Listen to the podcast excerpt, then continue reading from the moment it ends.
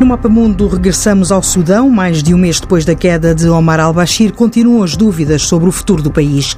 A semana passada, quando tudo se encaminhava para o anúncio de um acordo de transição entre o Conselho Militar Transitório e a Aliança da Oposição, os militares suspenderam o processo, justificando a decisão com a deterioração da situação de segurança na capital. O general Abdal Fattah al-Burnan disse que as conversas só seriam retomadas quando os manifestantes regressassem a casa, abandonando as ruas de Khartoum. Horas depois, as forças de segurança foram acusadas de atirar contra os manifestantes, causando diversos mortos. O exército responsabilizou infiltrados por estes incidentes. As negociações foram já retomadas ontem à noite, depois de várias pressões internacionais.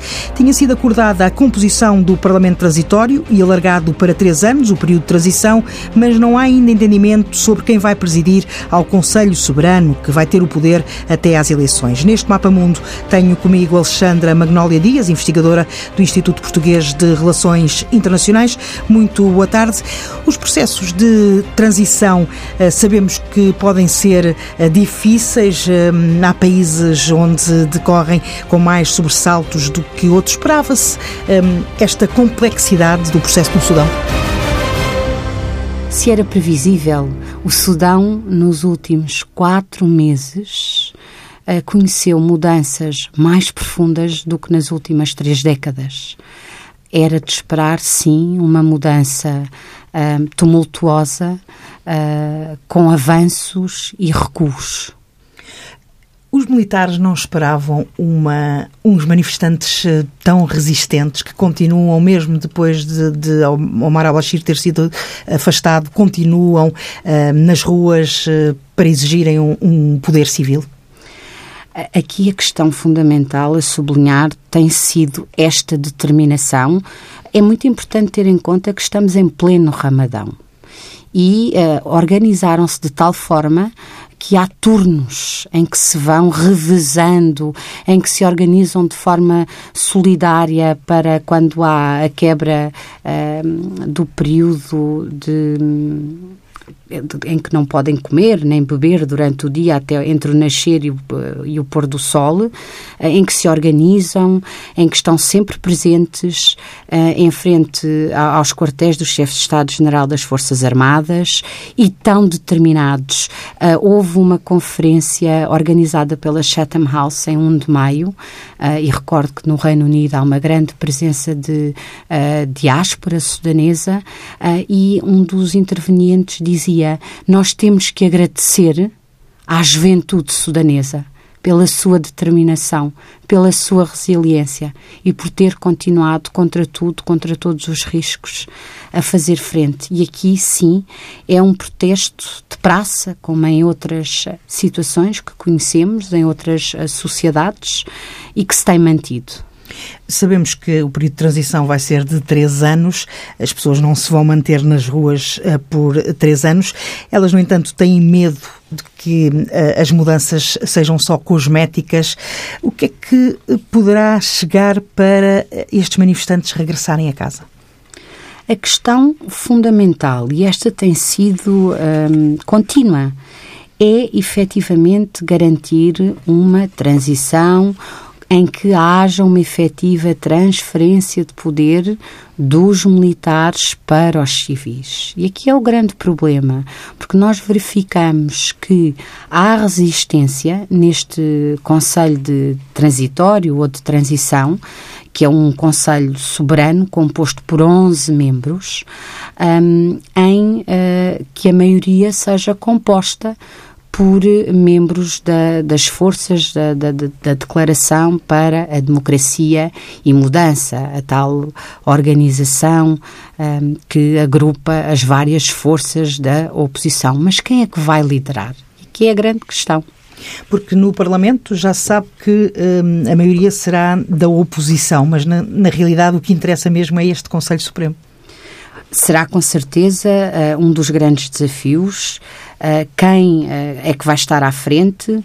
Há alguns nomes que serão avançados, pois quem tem aqui uma grande legitimidade é a Associação dos Profissionais Sudaneses. É de salientar a importância também uh, do papel das mulheres ao longo das manifestações. Não foi um acidente ou não foi acidental que a jovem de 22 anos que se ergueu uh, cantando que a sua mãe tinha sido uma antiga rainha um, que se tornou um ícone da Revolução, a Ala Sala, um, que seja também representativa de uma mudança fundamental que tem que ser efetuada, que é efetivamente diminuir a desigualdade de género. E aqui de, um dos nomes que já foi avançado é o da filha do antigo primeiro-ministro Sadek, Sadek Halmadi, a sua filha é Mariam Halmadi, do, de um dos partidos uh, da oposição, Al-Huma, uh, que poderia ser uma, uma de, de, das mulheres a ter alguma representação. Uh, não sei até que ponto é que poderá ser uma força consensual. Este partido consegue ter algum apoio junto do Partido Comunista. Um, mas agora também houve um desenvolvimento interessante que uh, foi este último sábado, uh, sábado, dia 18 de maio, pela primeira vez houve uma, uma grande manifestação uh, mobilizada pelos grupos islamitas mais próximos dos leais a Al-Turabi, a Hassan Al-Turabi, um, islamitas que se manifestaram em frente ao, ao Palácio Presidencial, porque não estavam satisfeitos com um, o negligenciar por parte da, das forças para a declaração da democracia e da mudança uh, não terem uh, dado devida atenção à questão da Sharia. Então, também temos aqui um conjunto de forças dentro da oposição uh, a tentarem colocar na agenda questões fundamentais acerca daquele que será o futuro do Sudão pós-era Bashir. E como é que se consegue conciliar uh, um país muçulmano com este papel das mulheres uh, que foi determinante. O próprio uh, al-Bashir percebeu isso no início dos, dos protestos, quando manda os soldados quebrarem as mulheres, porque assim quebravam também os homens. Isto é, é, é, uma fase irreversível, no sentido em que não há um voltar eh, para trás, não há um recuar. Eh, como já, já referi, o, o Sudão, em termos de paridade do género, temos de desigualdade do género. A escala vai de 1 a 189, o Sudão está no, ocupa a posição 159. Se há lições a retirar positivas da região e das uh, grandes reformas iniciadas pelo primeiro primeiro-ministro da Etiópia, Abiy Ahmed. Abiy Ahmed nomeou como presidente pela primeira vez uh, Saleh Work uh, Zaude um, para presidente da Etiópia. A composição também um, dos ministérios tem 50% de representação de mulheres, o que é bastante importante uh, num, uh, num país onde tendencialmente é dada preferência aos rapazes para prosseguirem os seus, os seus estudos num, num quadro de famílias com grandes dificuldades financeiras, é sempre dada preferência aos rapazes. Uh, e sabe-se que uh, se há dificuldade entre as mulheres de elite uh, transferirem ou comunicarem com as mulheres que operam mais ao nível local nas sociedades rurais, de certa forma são, um, são, são role models, elas inspiram Uh, e aqui será fundamental as mulheres terem também representação uh, neste Sudão numa era pós-Bashir.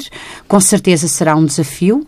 Um, com certeza temos aqui uh, tendências uh, difíceis a reconciliar e temos que regressar ao enquadramento histórico da sociedade sudanesa. Estamos a falar de uma sociedade multiétnica, multiconfessional, uh, extremamente dividida, com clivagens uh, regionais, e a grande questão será a questão de como é que vamos garantir um período de transição em que é imperativo que não se apresse nem por um lado a, a reforma e a revisão da Constituição, porque é importante que o processo uh, seja inclusivo e que tenha uh, uma sensibilidade às questões do género, e quando falamos das questões do género, não é só sensibilidade às questões atinentes às, mulher, às mulheres e ao seu papel na sociedade, uh, mas que seja transversal no que toca à reforma, às várias reformas da propriedade, acesso a oportunidades de trabalho, acesso à educação, acesso à participação política, um, é muito importante, e a questão mais fundamental que é também não apressar a realização de eleições. Será previsivelmente daqui a três anos. Voltando um pouquinho para um, uh, as negociações que foram interrompidas e que foram retomadas ontem. Um, as FIAs militares podem, de alguma forma, temer um, ser apanhadas pela justiça? Por exemplo, os dois principais um, líderes do, do Conselho Militar Transitório são dois, no, dois atores importantes no conflito de Darfur.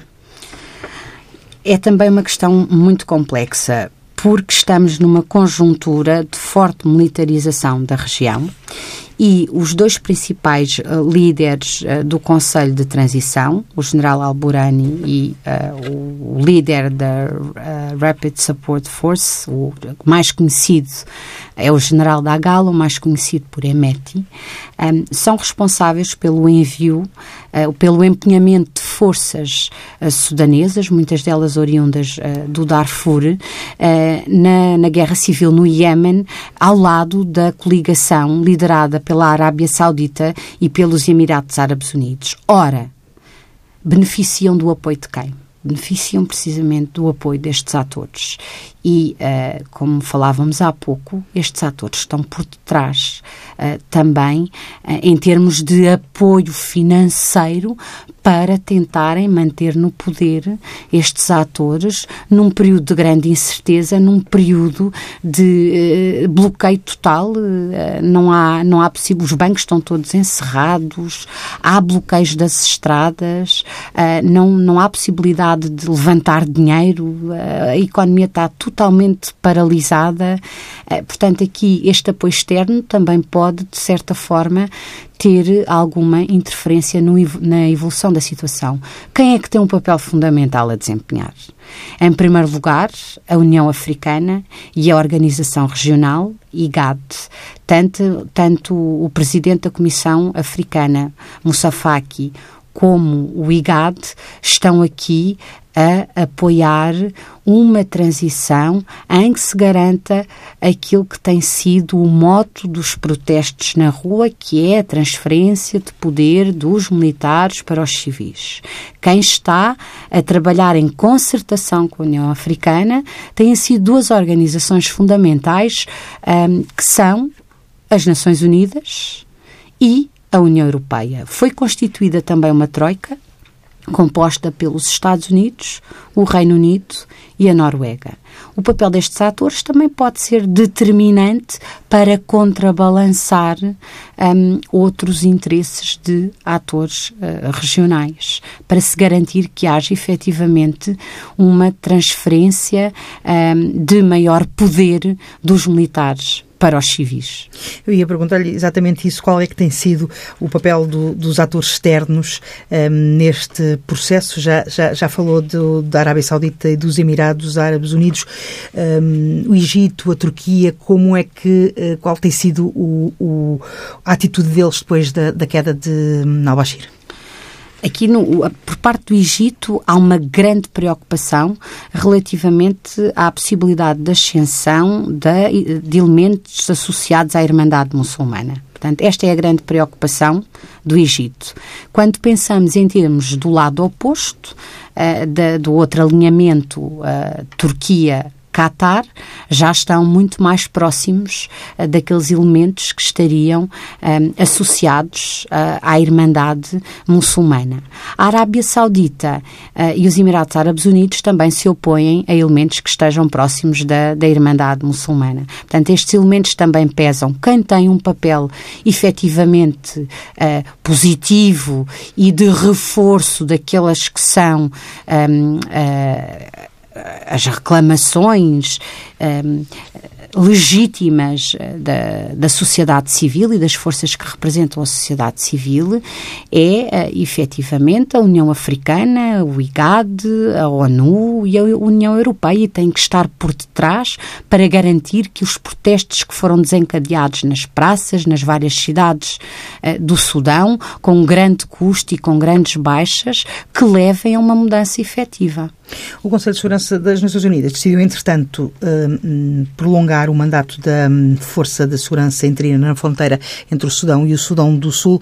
Era previsível ou já é um reflexo das uh, mudanças em curso no, no, no Sudão?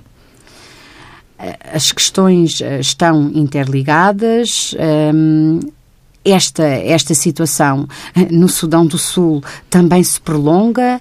Eh, quando se pensou no, no acordo de paz integrado em 2005, que viria eh, a desembocar no referendo que mais tarde conduziu à independência do Sudão do Sul, ninguém teria a expectativa de que iríamos assistir, depois da independência do Sudão do Sul em 2011, em dezembro de 2013, a uma guerra civil civil entre o presidente e o vice-presidente do Sudão do Sul. Ora, eh, as situações estão interligadas, eh, a, a, separação do Sudão do Sul do Sudão ou de Juba de Khartoum eh, seria para pôr fim a décadas de conflito. Portanto, há aqui uma grande preocupação na, na, no efeito contágio, não só entre aquilo que está a acontecer no Sudão para o Sudão do Sul e vice-versa, mas também naquilo que está a acontecer no Sudão para a Eritreia. Eu voltava um, um bocadinho atrás e, e rapidamente à questão do, do, do, do, Tribunal Penal Internacional, dos, dos dois homens que estão à frente do, do Conselho Militar. Um, Omar al-Bashir já está é, indiciado por crimes de guerra, crimes contra a humanidade. Com esta mudança um, e com a concretizar-se a mudança uh, para um uh, poder civil, uh, podemos esperar mais acusações e mais gente a ser julgada por, por crimes passados? O que nós estamos a verificar é que Omar al-Bashir não foi enviado para o Tribunal da Haia. Omar al-Bashir e aqueles membros mais próximos eh, que foram mantidos em prisão, alguns até são criticados porque não estão em prisão, mas que estão nas suas propriedades eh, no interior do Sudão, é que estão no interior do Sudão e ninguém tem acesso. Eh, portanto, até que ponto é que não estão a tentar salvar a face? Talvez de um ponto de vista de lideranças africanas, Omar al-Bashir não tenha sido poupado. Do ponto de vista uh, de um analista ocidental, Omar al-Bashir foi poupado. Omar al-Bashir continua no Sudão, continua dentro daquela que é a soberania, a jurisdição do Estado soberano do Sudão. Uh, portanto, não sei até que ponto é que será um, levada a cabo a implementação de mecanismos de justiça de transição que são necessários também para que uh, aqueles que foram responsáveis pelo um conjunto de crimes uh, de guerra, crimes contra a humanidade, não permaneçam impunes. Agora, aqui uh, vai ser também uma das questões a ser ponderada na agenda e não conhecemos ainda quais é que serão os resultados das negociações em curso, porque agora, na, no, no período mais curto, o que, o que interessa é assegurar a composição do Conselho de Transição, que haja uma, uma composição de, de civis, uma, uma, maioria de civis e não de militares. Uh, os militares aqui, há também forças dentro uh, das Forças Armadas, dos serviços de inteligência, uh, das próprias Rapid Support Forces, que são lideradas por EMET, o número 2 do Conselho de Transição. Um, e, e, há estas, estas preocupações uh, todas a ter em conta uh, como é que asseguramos também alguma ordem sem que a justiça, a questão da justiça, que é essencial, seja des descurada no médio longo prazo. E agora vou-lhe pedir mesmo muita rapidez uh, e capacidade de síntese. Qual é o livro que nos recomenda? Portanto, eu trago aqui um livro que é mais antigo, uh, de 2003, de Gabriel Warburg. E porquê? Porque nos dá um enquadramento. O livro intitula-se Islão, Divisão e, Políticas no, e Política no Sudão uh, desde a Márdia, portanto, vem desde o século XIX, para nós entendermos as várias uh, correntes no Sudão, as várias divisões. Estamos a falar de uma sociedade multiétnica, multiconfessional e nestas nestes períodos de grande incerteza, temos que olhar para trás, temos que ter uma noção uh, das principais linhas, das principais clivagens da sociedade sudanesa, porque vai haver com certeza necessidade de acomodar estas diferentes uh, linhas uh, quando ponderarmos uma forma de representatividade democrática que possa dar voz a interesses tão divergentes. E com este livro sobre o Sudão encerramos mais um programa. Até para a semana. O Mapa Mundo é uma parceria da TSF com o Instituto Português de Relações Internacionais.